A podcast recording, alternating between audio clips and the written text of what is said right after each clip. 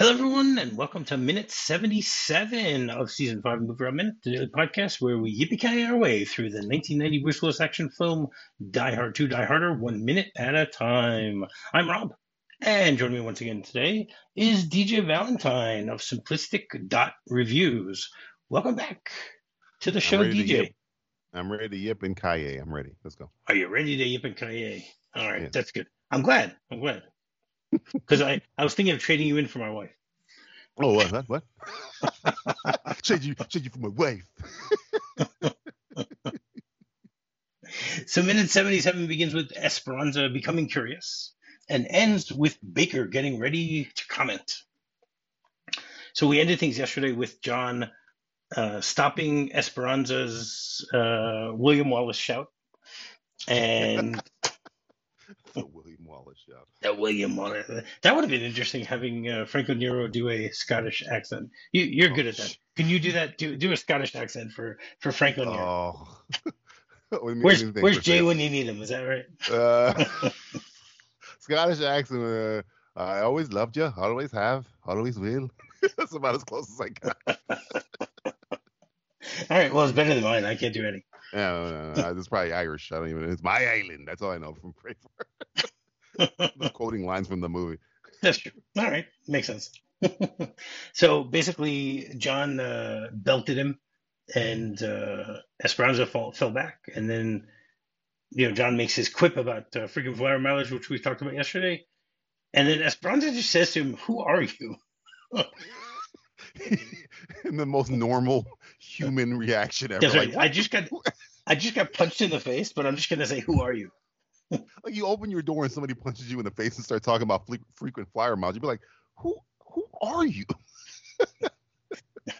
And you'd expect him to go, I'm Batman. Where's Michael Keaton when you need him? Refresh my memory. Does Kevin Smith say something very similar to this in Live Free, Die Hard? You know that movie better than me because I've seen it like 3 times, but... I think he says the same kind of thing, like, "Who is this man?" or something to that effect. He says something very like similar. Yes, but then he yells to his mother to stop, Oh, boy. Because he's in the basement. Yeah, but, that's Kevin Smith. When we get there, we'll get there in a few seasons, but, Kevin Smith is basically just there as a glorified cameo. Right. The whole thing, playing Warlock, So. Oh boy. I wonder if that was this real call sign, when he was a gamer. Kevin Smith is a fake gamer. He doesn't play games. You don't think he did it? No, I'm saying as a kid, no. You don't think he did? Maybe when he was 10. Kevin Smith is not what's the word I'm looking for? Authentic nerd. He's a Hollywood nerd. There's a difference. Okay. All right. There's something to that. He says, "Who is this man?" Yeah, who is this man? So I do vaguely remember that. Yeah, because he says to Matt, he says, "Why did you bring a cop to my command center?" And then McClane goes, "Command center? It's a basement." Command center? Yeah, you're refreshing my memory. I live for your time. I remember that. And he goes, "Who is this man? Who was that masked man?" Why, that was the Lone Ranger. That dialogue sounds more like something Esperanza would say. "Who is this man?" That sounds more Esperanza. Right. That's true. That definitely makes sense. And then John just he actually doesn't even think and just responds and goes, "A cop." "A cop?" "Yeah, one of the good guys. You're one of the bad guys." "You're one of the bad guys. And now that I got your sorry ass, I'm gonna trade it for my wife." And then one of the most inexplicable things in the... One second. Before we get there. I just want to comment on the fact that John says this. John does the classic villain move here and starts, he basically tells his plan to the other guy. Why do you tell them? I mean, obviously they're telling it so that we can hear it, but why does... And this is the most selfish we've ever seen John McClane in a movie ever, by the way. That's right. He doesn't say, "I'm going to trade you in to save everyone." No. I don't care about them. I want my wife. I don't care about them. The rest of the planes can fall from the sky. I just want to save my wife. I want my wife who's going to dump my ass in a few years. So, yeah. So what is John's plan? I'm going to take Esperanza. And I'm going to let you I'm going to give them to you if you land my wife's plan. I'm going to take my wife and I'm going to leave. And then everybody else, screw them. That's right. That your plan? That's his plan. Wow. Anti-hero John McClane. It's a great plan. Well, come on. I mean, in the original Die Hard, he wanted to save Holly also. Come on. Well, he wanted to save Holly, yes, but he was also saving other people. I mean, other than Ellis. But he was trying to save other people.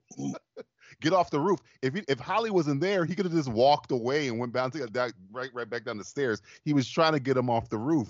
That was him trying to save people. In this movie, he's like, nah, I'm going to trade you for my wife. That's right. That's it. Because I'm one of the good guys. Technically, I'm a good guy. But, I mean, what I just said kind of sounds like I'm a bad guy. But whatever. That's right. William Atherton's on the plane, too. So that kind of makes it a wash. That's true also. Well, we'll get him a little bit this week. You know, you'll get talk a little bit about him. Yes. So, okay. Now I'll let you take over. What would you like to say? Inexplicably, William Sadler's men show up and open fire, which is something I always laugh at. I'm like, you guys are, you're inaccurate, but you're accurate, because what if one of those bullets were to just go through Frank Nero? That's right. You have no idea. You're just shooting blindly at McClane, but Esperanza's standing like right next to him. It's not like, and they're like lined up. So let's say you did hit McClane. The bullet would probably go through McClane and hit Esperanza. Correct. So you're lucky you missed, I guess. Okay, but let's look at it from the other side. Why are they even shooting? How do they know that John is there? Like they just show up at the plane. We don't see them show up the plane. They show up the plane and they automatically see that Esperanza's in danger and decide to start shooting at him. I guess they see somebody who's not them there. That's why they shoot. How do they know it's not Esperanza? Well, no beard. Well, he's not wearing a military outfit. He's wearing like a coat. So Esperanza's in a military garb. And he's standing at the door with a gun drawn. So I'm assuming that's why they shoot. But it's very close to where Esperanza's standing. Yeah. It's just like freeze would have been what I would have said. Don't move. Drop the gun. And he just open fire, because if you hit Esperanza, that's the end of your whole mission. That's right. We're done. You think William Sadler, what the fuck? Yo, what are you guys doing? Hold your fire, man. There's a guy right. We're trying to get this guy right here. Our whole plan is to get this guy, and you're just shooting hails of bullets at him. That's right. Right there. And then John. Oh, and they show up out of nowhere. That's right. I skipped over a part where they literally appear out of. Well, they don't even appear. They just the bullets appear. You know, it's true. The bullets appear. It's right. That's right. Somehow they're shooting, and what's even greater is that John starts shooting back, and then we see the Jeep pull up, and they open the doors of the Jeep. So how were they shooting beforehand? Through the window, because now they open the doors. So why would they open the doors if they were shooting through the windows? Was they? That somebody was standing in the back of the Jeep and shooting. Either way, a lot of this is technologically flawed. There's only four of them there. You know, come on, they're down to seven. Yeah. Yeah. I look, if I'm Esperanza, and rightfully, as we get on during the week, he is pissed. But I'd be more. But guys, why did you just shoot him? You could have hit me. That's right. Be careful. Calm down. That's right. Hold your fire, for Christ's sake. So John said a few minutes ago that we were talking about, and he says he's a cop. So where do you think the term cop comes from? I mean, we know that it's a term, an endearing term for a police officer. Copper is, I don't know. What is the term? I would love to know where this comes from. Okay, so first of all, the word police comes from the Greek word politeia, which means government. Okay, which is then civil administration, and it's a general term for the function of law enforcement officer or a peace officer.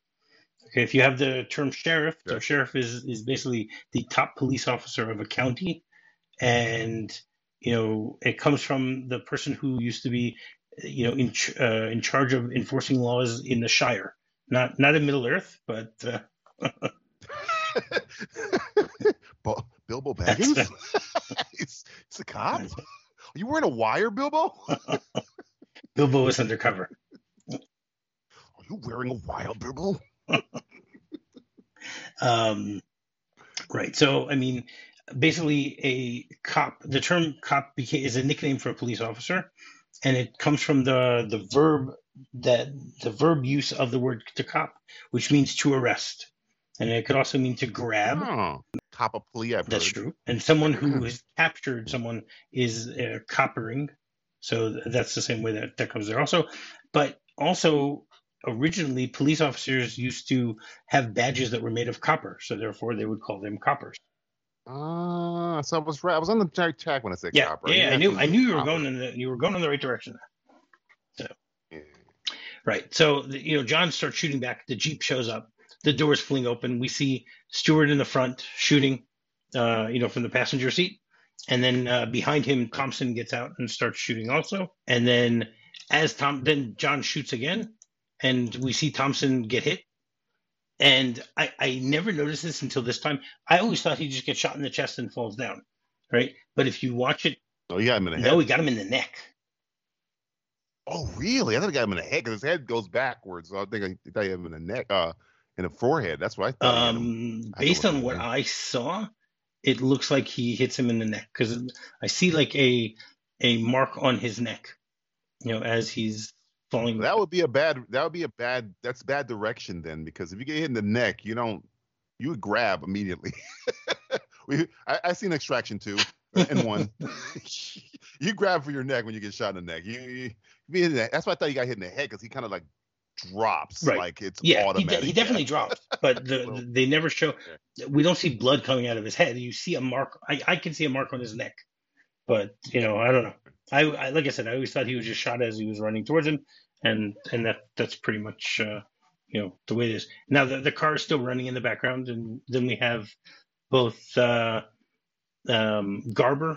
and Baker run out from the other sides to also join in in shooting. And I love the way that Thompson just like slides down as he falls on his back, as John is still shooting. And we see all these sparks flying around John because they're getting close to him. And then John jumps into the plane itself, and he's lying on the ground, and he sees that Esperanza's starting to run away, and Esperanza at this point starts pulling out his gun. Don't you think he should have done it while John was shooting a few seconds ago? When John wasn't? I think so, yes. I think so, yes. especially because he told him his plan. So he knows, well, John can't or really doesn't want to kill me. So I have carte blanche. If I have a headway to go for my gun, I know it's not going to be, he might hit me, which he does, but he's not going to kill me because he needs me. So I'm looking for any opportunity to kill this guy. I got a leg up on this. Now I'm also a little confused as to why his gun is in his pocket, because we saw him yesterday pick up the gun, and he was holding the gun in his hand as he was walking out, trying to walk out for freedom. At some point, we don't see where he puts the gun away. So he grabs it off the dashboard, and after he grabs it from the dashboard, is he holding it when he opens the door? No. By the time he opens the door, it's not there anymore. You're saying that John did a horrible cop stuff and did not search his. Well, he didn't have time. He didn't have time because he needed time to do his to give over his quit to talk about frequent flyer mileage, and also he had to talk about frequent flyer. Look, you have to have time for a quip. It's either do the quip or search him and don't do the quip. You got to make a decision, right. And he did. John had to make a decision real quick. So you're saying it's to quip or not to quip? To quip or not to quip? That is the question. It's better to be funny in the mind. There you go. Quick on the draw. I don't know. Shakespeare kids. This is to be or not to be, whatever. Not to be. Not to be. John, I just watched that the other day. Yes. I want a 2-hour movie of that. I want a 2-hour movie of John McTiernan directing Arnold Schwarzenegger in Hamlet. I want 2, maybe 2.5 hours. Wait a second. You still want McTiernan to do that? I don't know. Still, I don't care. I don't care, man. I'm a huge fan of Last Action Hero, But the part that makes me laugh the most is that whole thing. That whole Polonius, you killed my father. I love that whole thing. That whole thing. Yes, they do that really well. So Esperanza starts drawing, and apparently he's not as good of a cowboy as you apparently think he is. Yes, he's not. That's right. And John picks up his gun and shoots him, and happens to get him in the arm. You know, John's the only one who actually makes contact here. You know, right. It's a hail of bullets. John's the only one. And John, with one shot, gets him in his arm. You know, I'm sure. Like someone, maybe even Mark, did a statistics of like who's the best shot in Die Hard or something like that. You know. I gotta ask because I know that because I want to know that. That they've done that in Star Wars, and apparently they claim that Queen Amidala has the best hit rate surgical. Of anyone. She's surgical in that because I'm remembering her shooting stuff, and I don't remember her missing a lot. She's hitting a lot of droids. That's right. Well, why not? If you can. And then John, decides that he's going to make himself safer and go into the cockpit, which is really smart, obviously. Right. Yeah. Just get away from them. I do. We kind of skipped over, but I do, and it always does. Also makes me laugh. The Bruce Willis line delivery of "Sit down." I do love that every time. Yes. Yes. He tells his Esperanza to sit down as he's shooting him. And, we hear Baker that says, I'm going in. And someone says, I got you covered. And then Baker shows up and says to Esperanza, where'd he go? Esperanza goes, in there. And then, Esperanza gets so upset. He goes, I don't believe this. 2 months of planning, and you can't anticipate one pendejo of a cop.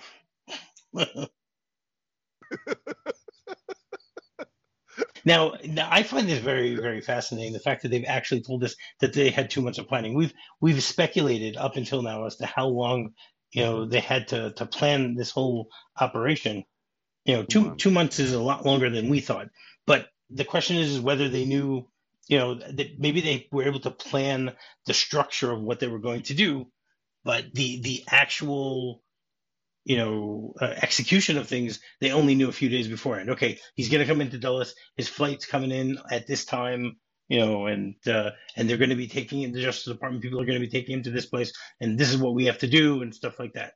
I guess, but the overall plan, 2 months, it sounds fair for them to have to plan something like this.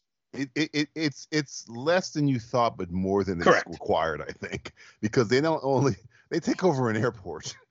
That's a lot. That to me, you've surpassed Danny Ocean levels of planning here. This should be months and months. Not necessarily, because we've actually speculated over the last few months that it's very possible that this is that unit's specialty. Oh yeah. No, they never mention. They don't mention it. They never mention it. Man. But I'm saying instead of having to train each of the guys, and how to use the various, air, control tower equipment and all that stuff. Maybe this is their specialty that they send them into, all these different countries to take over airports in order to, help with a coup or something like that. John Amos doesn't go over his bona fides. I thought they say something about that. I thought John Amos said something. No, he says he was one of mine. He said, I taught him everything he knows. And then John says, well, maybe he's learned something since then. Yeah. So he doesn't mention anything specifically about it. But again, that's the speculation that is the specialty of this unit, which then would make sense. That's why, 2 months of planning. Okay. I can believe that. Right. And then basically we see John trying to stay safe. And then Esperanza shoots a bullet at the door where John just went. Now, how is he doing that if he's been shot in the arm? He got grazed. He grazed him. He grazed him. That's fine. True. He is able to later on fly a plane. It's so silly because it can't be that. He must have only grazed him. Right. It's true. But if it'd be funnier if he fired that bullet and it ricocheted and hit him in the arm again, because you're firing a gun at a metal door. You don't know where the hell that bullet's going through. And then Baker just opens up fire on the doorway, you know, just shooting bullet after bullet after bullet. And you know, we see all of the we see from the inside where Baker is all these different flashes of light that look like fire. I don't know why they would make them look that way. But then on the other side, when you see John looking at it, you see all these dents, you know, happening in the cockpit door. So that's all a lot of fun also. And then John notices that there are two corpses in the room with him. Again, as you do, as that's John right. McClane does. Yeah, more corpses. Why not? But, you know, Baker notices that shooting at the cockpit doesn't really do anything. Baker says to him, "Come on, General." And then Esperanza's response is, "Where the hell is Colonel Stewart?" He's legitimately angry. Like, I'm not taking his side here, but I mean, I land a plane. I have to do a whole bunch of rigmarole just to kill these guys and take over the plane. I land a plane. I'm punched in the face and shot within seconds of me landing. So yeah. Well, did you see how Baker helps him out the door? He like grabs him and pulls him. Yeah. on the bad arm. Exactly. On his bad arm, which he's holding. And then Baker. You know what's funny? If Baker, as much as Baker knows, they could have shot him. They don't know John McClane shot him. They fired a hail of bullets toward Nero. So he could have been. That could have been a shot that they could have hit him with. That would be very problematic. I can see that being problematic. Yeah. So then Baker takes an axe and puts it to jam the doorway so that John can't get out. I love how they do that in movies always. You know, people, you know, when they put like a chair up against the doorknob, you know, okay, you're not going to be able to open the door now. I've tried that before. It kind of works. It doesn't really. I mean, if you use enough force, if you're using the force, roll away. But I've done the put the chair against. No, not the force, not the force. I know we were talking about Padme earlier, but no. Oh, if you're using enough force. physical force, you could just knock the chair away from the door. But it can work. Awesome. Axe, I guess, will work. It just. He's just lucky it's a pull. That's right. Well, I also wonder, you know, like he puts the axe. It looks like there's a space for the axe to go. You know, like this is how you keep the pilots in the plane. No, you keep the door closed. But it's an old school plane. That's right. We don't know how to keep this. We have an axe on board. It's like a drawbridge door. You know, they have little slots for the. That's right. And then Esperanza leaves with Baker from the thing, and we click. First of all, they show us Thompson's body just lying there, like nobody's done anything about it. They don't care. Yeah, they're terrorists. Who cares? There's no Banda. They're not Banda brothers. Thompson's dead. No problem. No, though they would be, but you'd think that if you want to separate them from, you know, Hans's men. You would make them like, because they are a military unit. This would be the perfect time for them to be very angry about that. That's right. And then Stewart walks up to Esperanza and goes, "General," and he goes, "I'm all right. He said he was a policeman." Right. "I thought you had this place secured." That's right. Snaps at him. All right. And then we get. That's right. He's been shot and punched. And then we get like a fraction of a second of Baker's face as he just like looks on very confused. He's about to say something. Who knows? You know, and again, you know, we see the four of them. We see Garber, Stewart, Esperanza, and Baker standing there. And you still see Thompson's body on the ground with his arm up. "Help me. Guys, I'm not dead. Someone call 911. Anybody want to help? Guys? Guys, he grazed me. I just lost, you know, my legs a little. No, you pick me up. No, exactly. No. And that's how this minute ends. Now, I just wanted to ask one thing. He uses the word pendejo. Yes. Right. So, do you know what that means? It's not asshole. I'm pretty sure that's asshole, right? I don't know. What I found was it's either idiot, stupid, or dumbass. So it's pretty much the same thing. Yeah. Yeah. Makes sense. Do you have anything else for this minute, DJ? No, I do. Again, it's Frank Nero just chewing the hell out of the scenery. I love me some Frank Nero. I want right. You have the script with you. I want to see. Yes, I do. What Nero changed here? Let me see if it's exactly word for word. What he's a professional, so maybe he followed the script. But I have a feeling he might have done a little libbing, little ad libbing. All right. Well, Esperanza starts off by saying, "Who are you?" He stutters as he's saying it, making it sound as if he's scared. And what's McClane's job response in the movie? He just says a cop. Here he says, just a cop who spent half his career busting scumbag low-life dope dealers. Looks like it's business as usual. Think this will look good on my record? Oh, overwritten. That's too overwritten. Yeah, completely. No, it's great just to say a cop. I'm a cop. Suddenly bullets ping on the hatch, inches from McClane's head. Esperanza goes, no. The plane dives and rolls into the cabin. It reminds me of Hans, where he goes, you were saying. That's right. McClane dives and rolls into the cabin, fires twice out the door, and then almost on instinct whirls. Esperanza snatched up a rifle from the dead corporal, but McClane's shot hits him in the shoulder. With a howl, Esperanza falls backwards, but hangs onto his gun. Garber and another man are at the hatchway, rifles up. McClane fires, blowing a hole in Thompson's throat. And as Garber's slugs come closer, McClane dives into the cockpit, bullets smacking all around him from Garber and Esperanza. McClane slams the door behind him, locks it. Bullets ping into the door, which indents from the hits which don't penetrate it. Garber helps Esperanza down outside, out of the plane, down the steps. Stewart runs to him. General, Esperanza indicating his wound. I'm all right. He said he was a policeman. A policeman. Push the steward. He knows which policeman. Oh. So, yeah, he. I had a feeling Nero added the other stuff. I had a feeling. Yeah. Yeah. Where they told him to say, they gave him some stuff on the fly. That's right. And John doesn't say anything about the fact that, you're the good guys. I'm the good guys. You're the bad guys. And I'm going to trade Why, the guy for my wife. Right? Yeah, because that seems very un-John McClane, where he's just like, yeah, I don't care about anyone else. Just want to get my wife. No, so that's the question. Who wrote that? Who, is that just a Bruce Willis ad-lib? And then they said, we'll just leave it in. We'll just leave it in. I mean, the good guys and the bad guys, that's cool. But it's the whole, I'm going to trade you for my wife, where I'm like, little problematic there, Johnny boy, yeah. John boy. Yeah, just a little bit. All right, so every Tuesday we have a segment called Disaster Tuesday. Okay.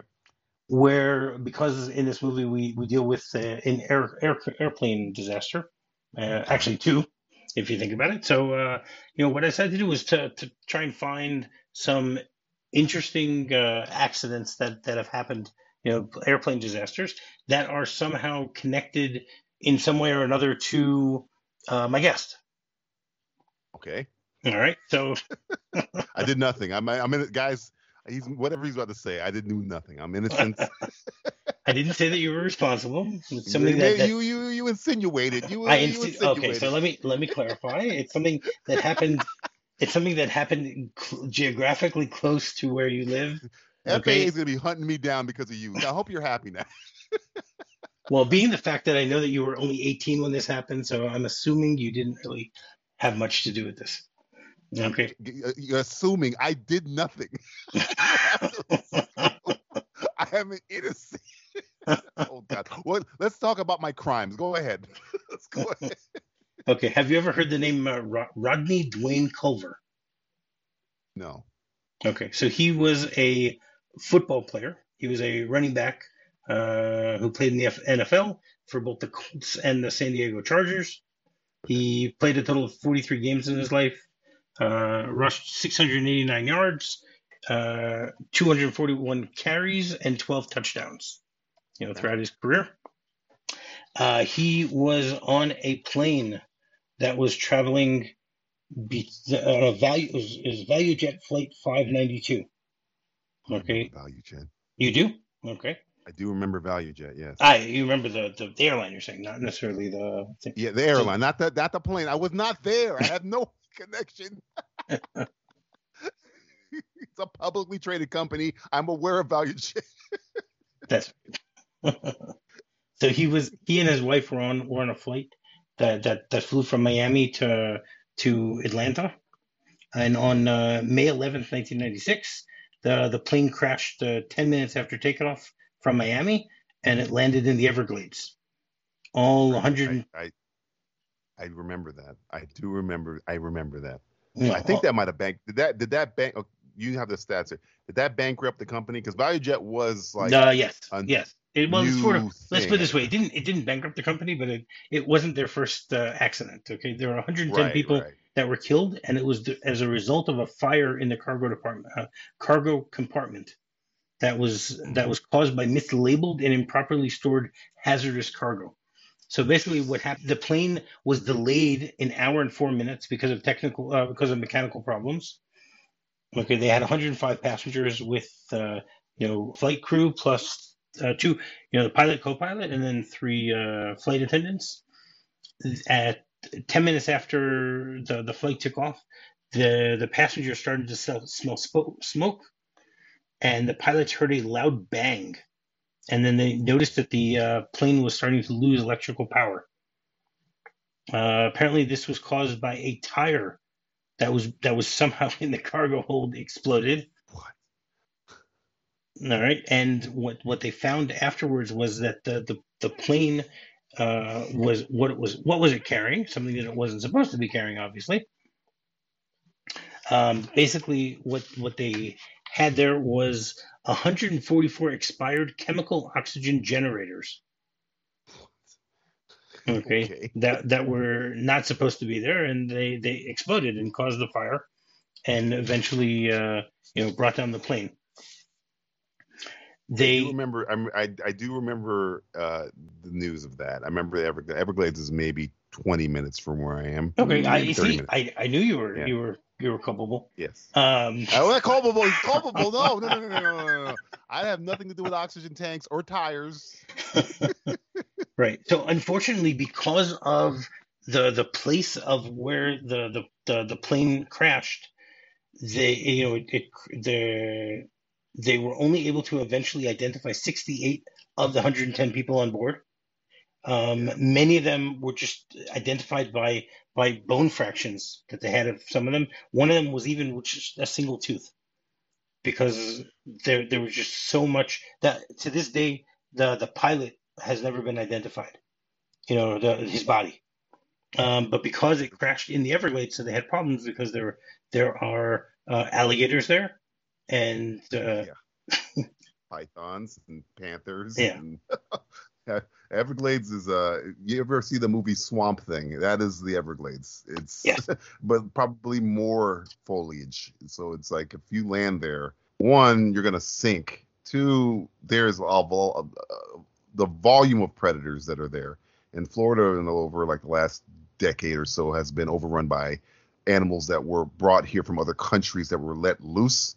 Like pythons and iguanas and stuff. We have iguanas. I'm looking at an iguana right now down the street, but out my window because somebody brought one as a pet and let it go. We got parrots here, and the Everglades is like any jungle you've ever seen. It's just in spurts throughout the state where you're go to Alligator Alley on the left and right. There's literally a swamp. So if you crash there or you go missing there. Put it this way: if you're gonna get rid of a body, the place you want to go is the Everglades. Apparently, very easy. In 2013, someone actually found a gold pendant around the area of where this plane crashed, but it's also relatively close to where the Eastern Airlines Flight 401 crashed in 1970. I think it was 77 or 78. Which was only it crashed 2 miles away. So they're saying that this pendant could have come from either of them or anything like that. It's the flight path of most planes coming into Florida. You fly right over the Everglades still to this day. So yeah. Again, I was not there, but I do remember ValueJet, and I do remember ValueJet closing. Right. So as I said, so after this crash, ValueJet was grounded for many, many months because they had numerous crashes. This was the first one with fatalities, but they ended up grounding them, and then they were bought up by another company, and then that company was having problems also because, you know, they basically, everyone knew that they were using ValueJet Airlines, which were airlines that were basically bought up. You know, there were planes that were retired, and then they bought them up. You know, like this plane that crashed was originally used for Delta from April 18th of 1969 until it was retired in 1992, and then it was sold in 1993 to ValueJet. So, you know, it's like, you know, we've just retired this plane because it's very old, but hey, you know, if ValueJet wants to use it, why not? Somebody had some expired milk, and then somebody bought the milk and then tried to resell it at the grocery store. They didn't change the name of the grocery store. No, you know, so. For half price they gave it. That's where the value comes in. It's not as much as you know, everybody else, but you know you're going to crash. So yeah, but they basically, you know, they had a reputation of being very unsafe and for being lax on safety measures, which obviously is not a good thing for an airline. No. Exactly. All right. So, DJ, you want to once again tell people where they can find DJ Valentine? Not in the Everglades. I'm going to be on the Simplistic Reviews podcast. You can search that by going to Simplistic.Reviews, Spotify, TuneIn, Stitcher, iTunes, all that good stuff, YouTube.